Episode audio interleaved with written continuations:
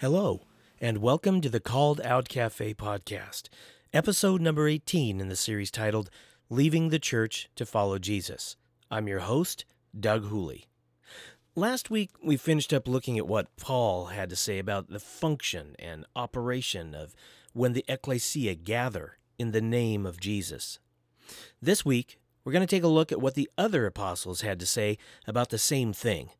Now, remember, as I go through these several books of the Bible today in the New Testament, that if what they bring up has already been covered by Paul's letters, then that means we've already discussed it, and I won't generally be going back over those details again.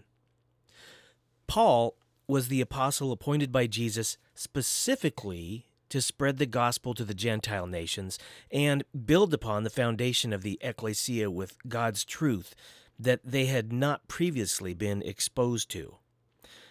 Although what the other apostles and authors of the New Testament wrote was not necessarily originally addressed to the same Gentile audience, what they wrote is equally as true. Discernment's necessary when we, quote, rightly divide, unquote, what's written by authors such as Peter, James, and John when their original intended readers were Jews and Jewish Christians. Having a different religion and cultural background than the Gentiles, the authors assume knowledge on their readers' parts, like, you know, the history of the Jews and their laws, what they'd been through. Those are things that most Gentiles didn't fully realize or possess. So let's start with the book of James. The book of James is addressed not to an ecclesia in a particular city, but rather, like I was just saying, to the 12 tribes of Israel which are scattered abroad. To read the book of James simply from our 21st century Gentile perspective is like reading someone else's mail. If you do a simple read through of the book, you may gain a basic understanding of it, but you're going to miss a great deal of its meaning by not knowing the historical background. So let's cautiously proceed here. Let's talk about James chapter 2 verses 1 to 4. Now, when James says, quote, "For if there should come into your assembly a man with gold rings in fine apparel, unquote.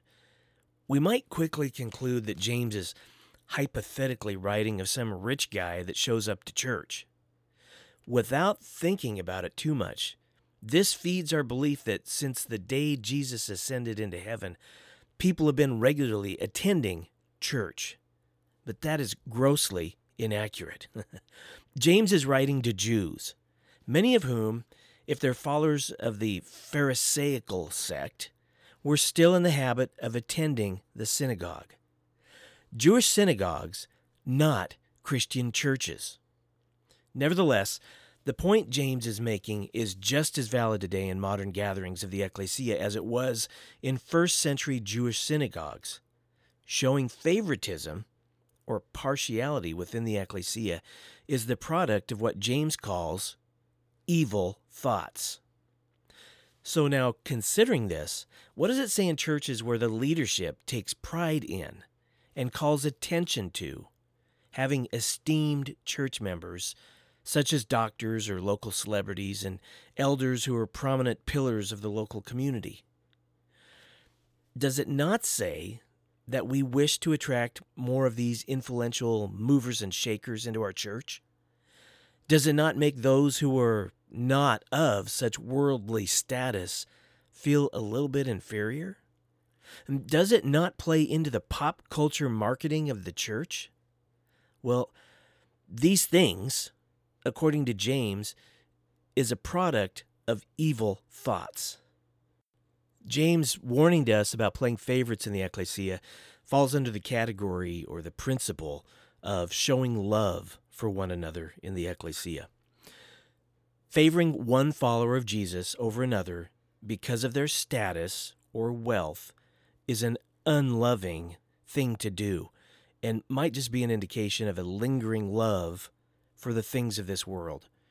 Not saying this ever happened to me, but it would be like somebody uh, standing to wait to talk to the pastor, and then the pastor sees some big sports figure walk in the room, and they leave whoever they're talking about, blow by the person who's been waiting to talk to them, obviously, and approaching the, the beloved sports figure and welcoming, welcoming, well, excuse me, welcoming them to church.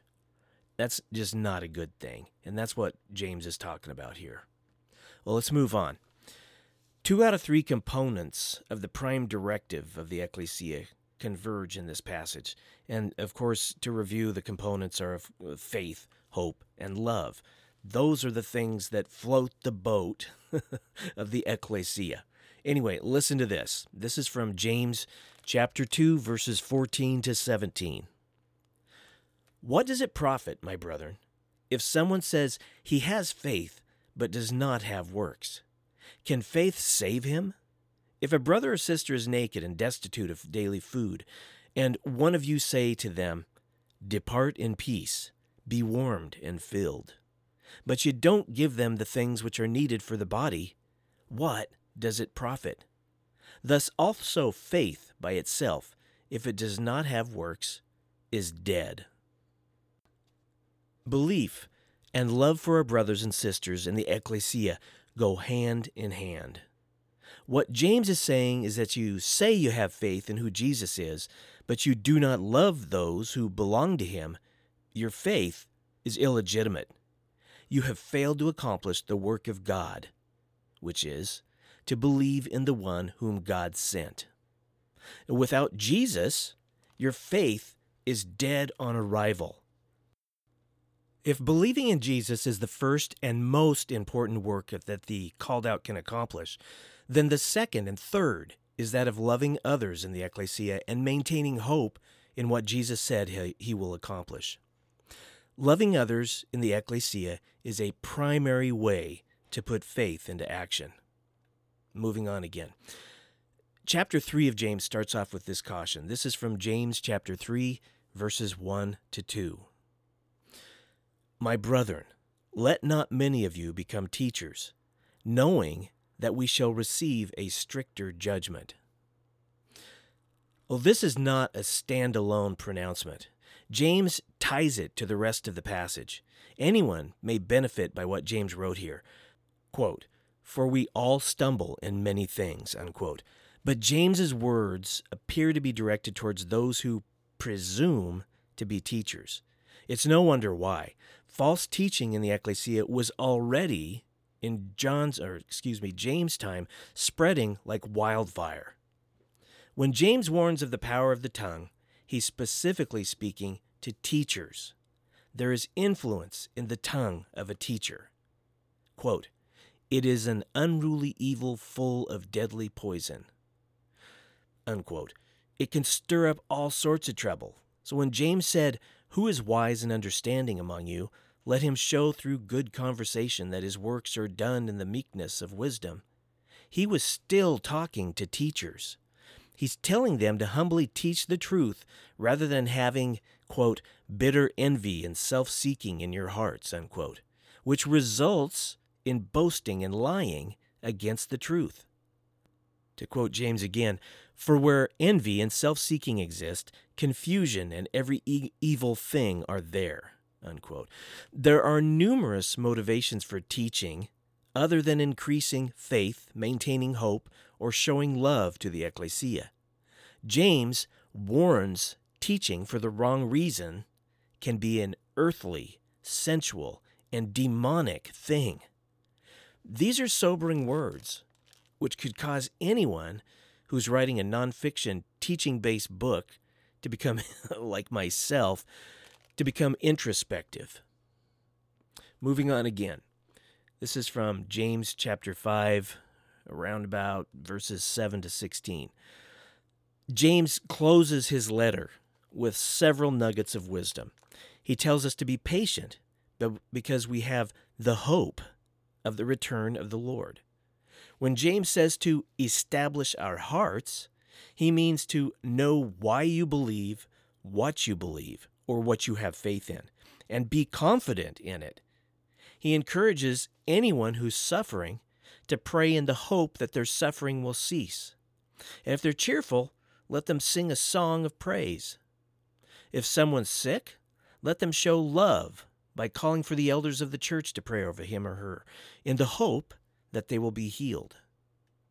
The often quoted verse, and confess your sins to one another, which is in James chapter 5 verse 16, does not necessarily mean that one should give a detailed accounting of their sins to anyone in the ecclesia. Recognizing everyone is a sinner, I believe a better translation of what James encourages is acknowledge your faults to one another. To do so is an act of humility and understanding that we are all sinners on equal footing with God. James is also strong to be a he's also a strong proponent of praying for one another. Well, that's all I got to say about the book of James, so we're going to move on to the books of 1st and 2nd Peter.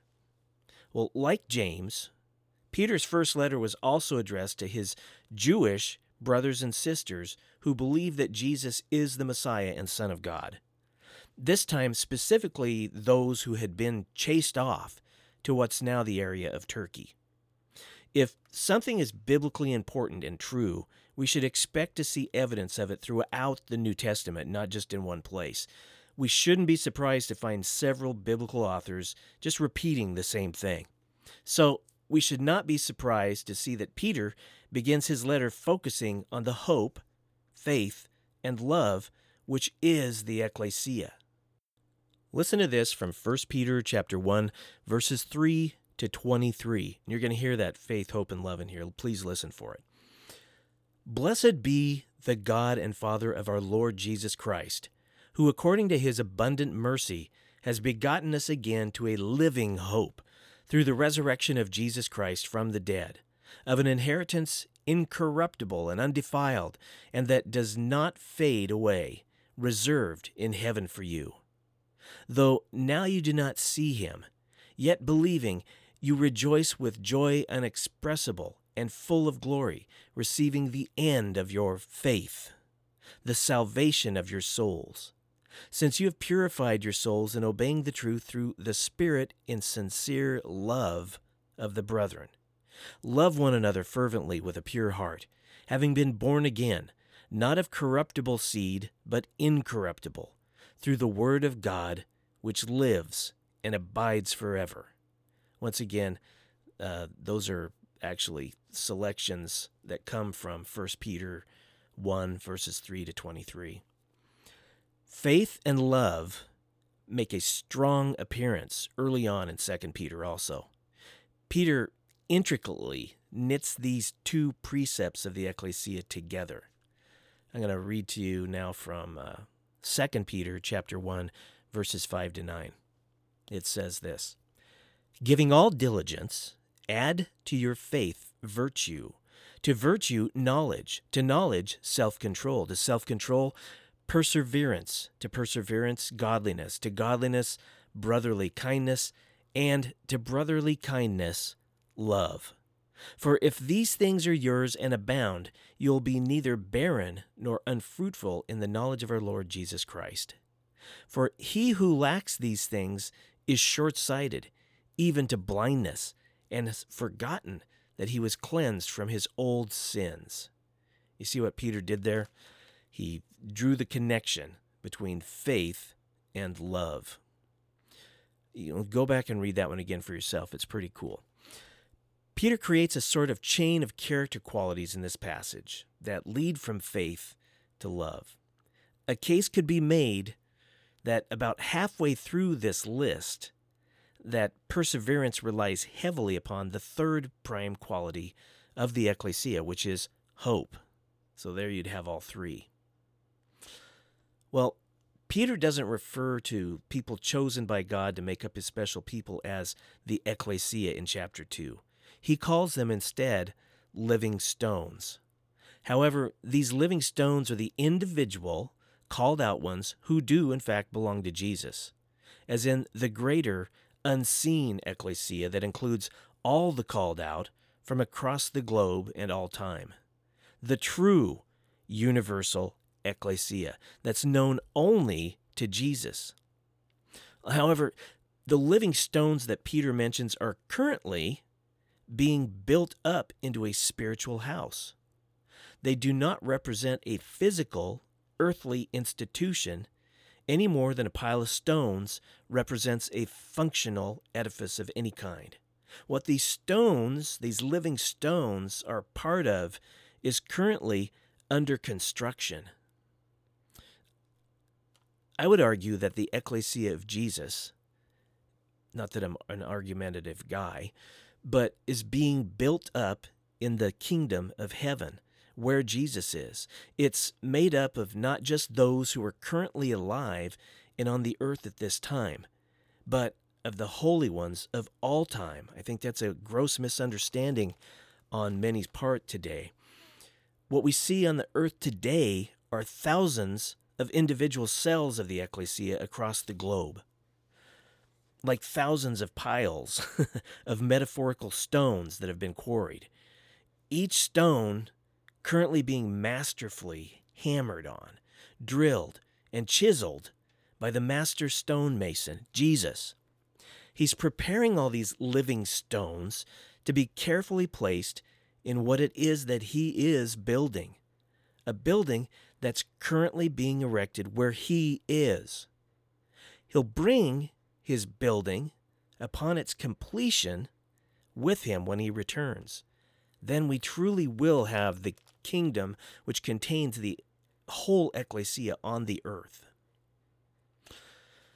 Well, in 1 Peter chapter 2 verses 13 to 17, Peter echoes the words of Jesus. Quote, "Render to Caesar the things that are Caesar's." Unquote. And also Paul's words in Romans chapter 13 where he wrote of obeying the secular authorities. But here Peter tells us that if we're counted among God's own special people, that our status is that of being, quote, sojourners or pilgrims, unquote, in this world. We're subject to the laws of this world while passing through it. The ramification of this truth is huge for the ecclesia. The Apostle John bluntly tells us not to love the things of this world, and that if anyone does, the love of the Father is not in him. The person who is in love with the things of this world, whether they're material goods, relationship with unsaved, or pets, or entertainment, or politics, the American ideals, or anything else which is temporal, is in love with the things of this world. So, what do you do when you have deep feelings for things like pets or our home, considering John's word? Should you feel guilty about that? Well, I believe the key is that our love and gratitude must be directed towards our Creator. Copper is the name of our Bernese mountain dog, who's been a companion of mine for years. Copper was there to greet me when I returned home from the hospital after both my heart attacks. Those were very tearful reunions. Copper is well into the final years of his life. He's literally a thing of this world that I'm going to greatly miss when he's gone. Well, what do I do with what feels like love for this big, furry, majestic beast who's affectionately known by our family as the love pig? Copper turns my heart to God. Unless, of course, he's being a bad boy. I'm so grateful to my Creator that He provided such a companion for me to get me through some post heart attack rough times. I marvel at my God's creative genius in making such a beautiful, big, hairy beast that somehow can be both frustrating at times and comforting. Copper causes me to praise God for the wisdom of his ways and for how he shows his love to me in unexpected ways through what he created. But though he moves me towards God in such ways, Copper, the big, furry, majestic love pig, is still just a thing of this world. And that's where he's got to remain in perspective. Sure, I'm going to miss him when he goes. And the same thing could be said about our homes or any other kind of material possessions. They can move you towards just being grateful and thankful to God and the wisdom of His ways and being the great provider. When I just gave you a partial list that qualifies as things of this world, absent from that list was religion. I did that so I could dedicate additional time to religion as being a stealthy, yet fully qualified thing of this world. Religion is temporal. It's made up of routines and stuff all instituted by humans. If you've never witnessed a Catholic Mass in a large church or cathedral, they are beautiful and appeal to every sense. There are things to see, to smell, touch, hear, and taste. Jesus said that, quote, True worshippers shall worship the Father in spirit and truth, for the Father seeks such to worship him. Unquote. True relationships with God and his Son are spiritual and eternal.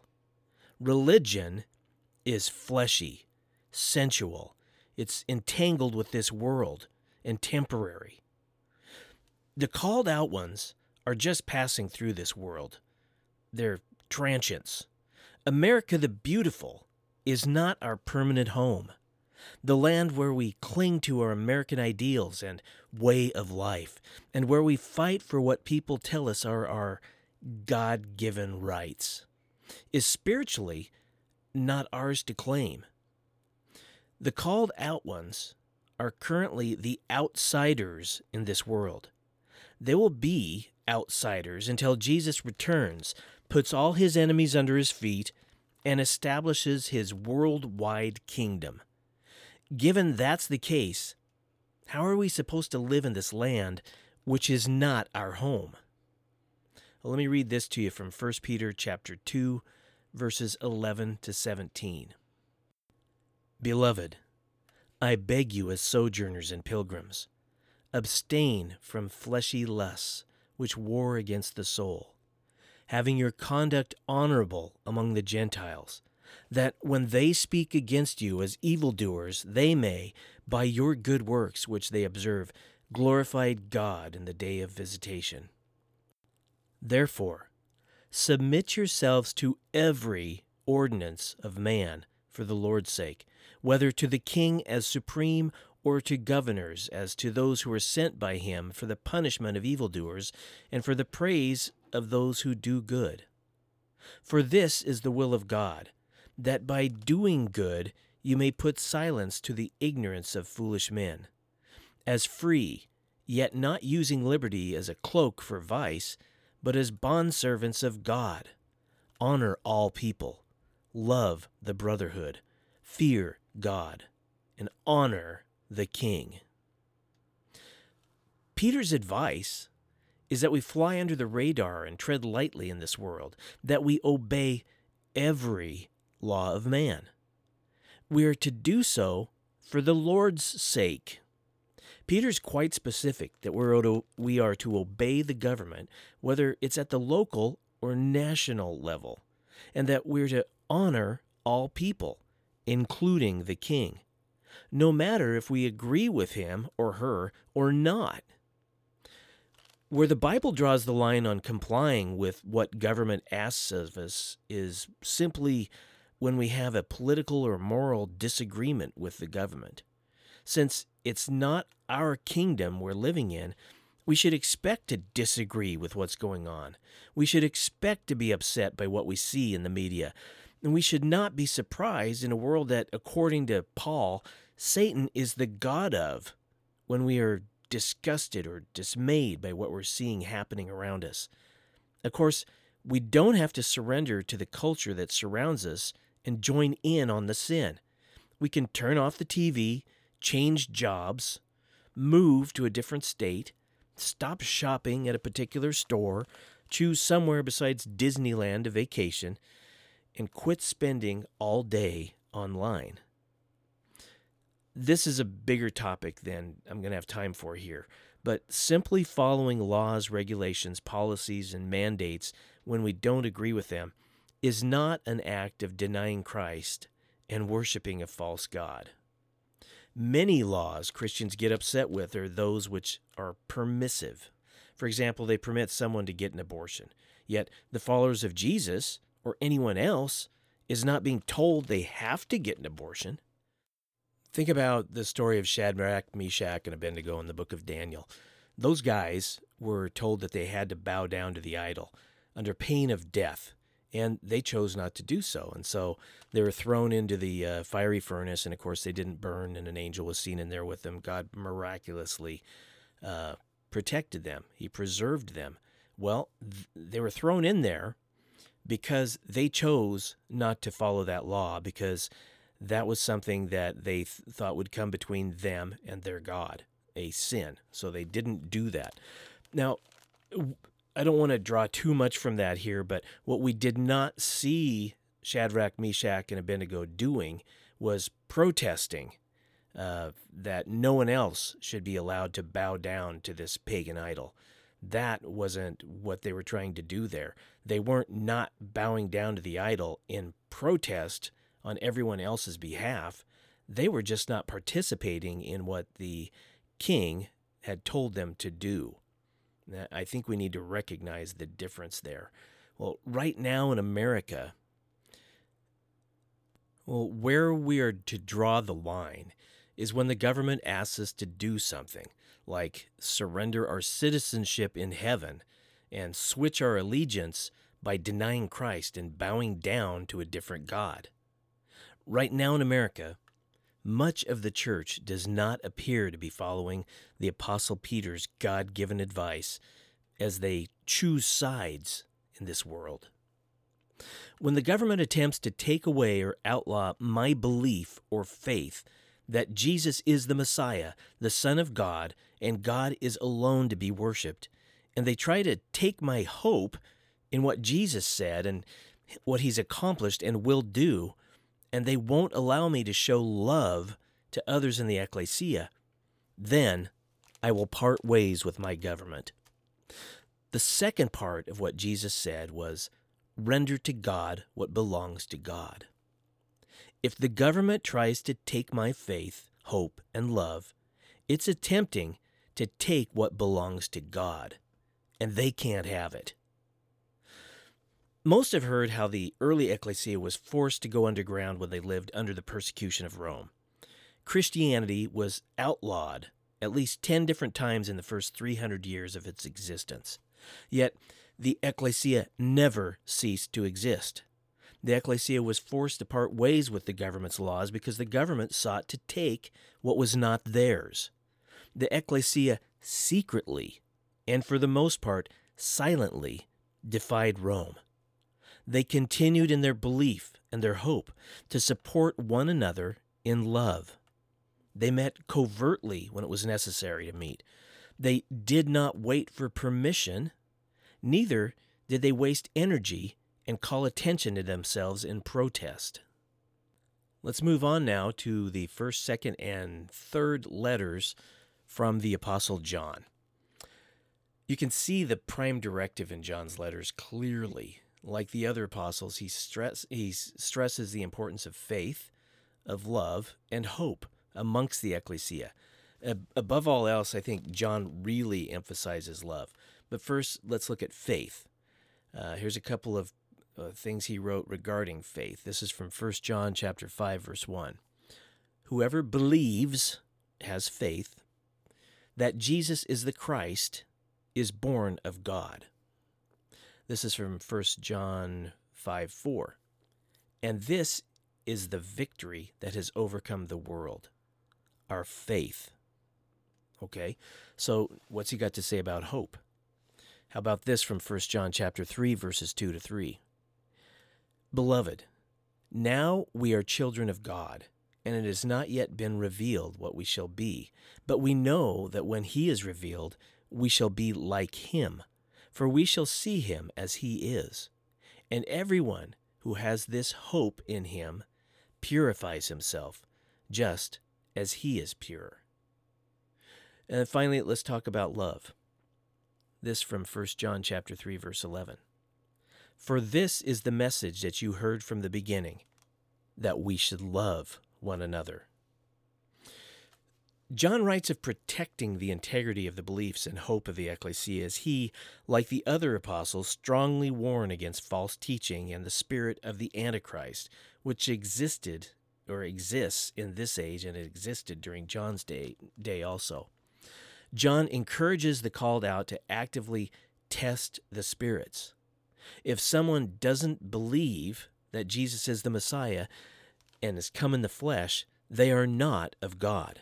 If they don't love their brothers and sisters in the ecclesia, they don't know God. And if someone shares in the hope of Jesus' return, John says they are purifying themselves. So while the Apostle John sticks to emphasizing these essential three principles of faith, hope, and love, he almost has no practical advice to offer regarding the structure or operations of the ecclesia. He does encourage those to who are he was writing to in his third letter to support those who are going out on a journey for his, being Jesus's, namesake implying support of those who have undertaken an evangelistic mission for the cause of Jesus. So, the book of Jude, the last one before the book of Revelation, like the Apostle John, Jude stuck to encouraging adherence to the foundational principles of Jesus. This just should not be a, a surprise to us anymore. The main purpose of his letter is to warn of apostates who have infiltrated the ecclesia he contrasts them with those who are authentic members of the ecclesia. It's no coincidence that those he, who he refers to as being authentic members of the ecclesia were those who adhered to the foundational principles of faith, hope, and love. Listen to this from Jude, verses 20 to 21. But you, beloved, building yourselves up on your most holy faith, praying in the Holy Spirit, Keep yourselves in the love of God, looking for the mercy, or hoping in, of our Lord Jesus Christ unto eternal life. Faith, hope, and love. These three principles. We've seen it now in the Gospels, in Paul's letters, and every one of the apostles' letters. Though we've seen, you know, many other things, instruction, those are the three things that we can see as foundational principles supporting all the rest. Well, let me kind of sum up things here so far. By far, the most common theme that runs through all the letters of the apostles, including Paul's, is that of the prime principles which the ecclesia was founded on and operates according to. I've said this many times today now faith in Jesus, hope in what he said, and love for one another in the ecclesia. Every New Testament writer also emphasized the importance of protecting the integrity of the faith through being on guard for false teaching and false teachers. So much so that it's tempting to look at being watchful as a prime tenet of the ecclesia. What the ecclesia are largely charged with being watchful for are false teachings that can cause them to stray away from the principles of faith, hope, and love the problem of false doctrines spreading in the time of the primal or early ecclesia and in the church now cannot be overstated. There's no reason to believe it's different now than it was back then. There's much evidence to suggest that it's the same. The biblical authors were writing to communities of the ecclesia that began in their lifetime under their, the apostles' direct influence how naive it is for any of us today to think that we're not susceptible to false teaching in an age where we are literally influenced by unprecedented deception and unlimited access to false information on the internet. We also have been loudly warned that it's only going to get worse in the days before Jesus returns. Something really troubling is when someone says, I'm not worried. I totally trust my pastor or their church. This is someone who has surrendered their personal responsibility of being on guard and watchful to another human being. Turning one's life over to the church or a pastor is not the same as turning one's life over to Jesus. It's far from it. James offered cautions to those who were teachers. They'll be held accountable for what they teach.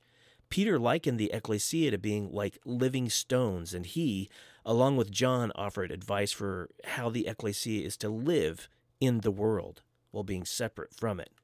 But beyond this, noticeably absent is advice on how to do church. There's nothing about how often the ecclesia should meet or what they should do when they do meet. There's nothing about facilities, worship services, offerings, specific roles of the called out, Sunday school, pastors, elders, or any outreach. There's an emphasis placed on love and doing what's right or good in the sight of God. But even that is mainly directed towards individuals and not in the context of gathering together as a community of ecclesia. What the apostles are depending on is the ability of the ecclesia to apply the primary principles to their communities of believers that they're meeting in. This is the wisdom of God at work and is critical for us to understand today. As the gospel is spread across time and space, it's encountered many different cultures. Each of those cultures have and will continue to evolve.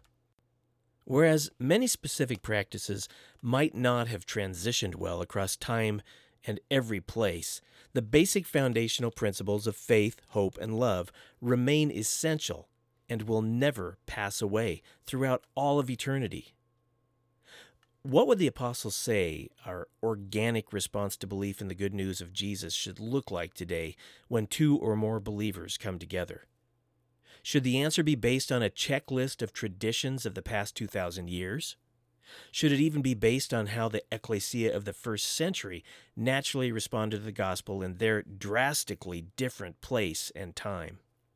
Or should it be based on authentic belief in Jesus and growing and guarding that belief, and the hope in what Jesus said, and increasing our understanding of that hope and love for one another within the ecclesia?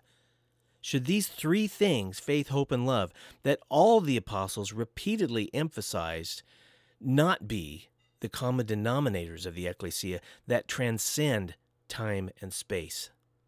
That, rather than clinging to recycled ancient Roman and medieval Western Enlightenment or postmodern traditions. Many new Christians have asked the question now that I'm saved, what do I do? When we combine the wisdom of James, Peter, John, Jude, and Paul, the answer for the new and mature believer alike should be trust that you're walking in the good works that God foreordained for you. Continue to strengthen your faith by growing in the knowledge and understanding of who Jesus is and what he said and what he did. Actively guard against false teaching. Live a quiet life.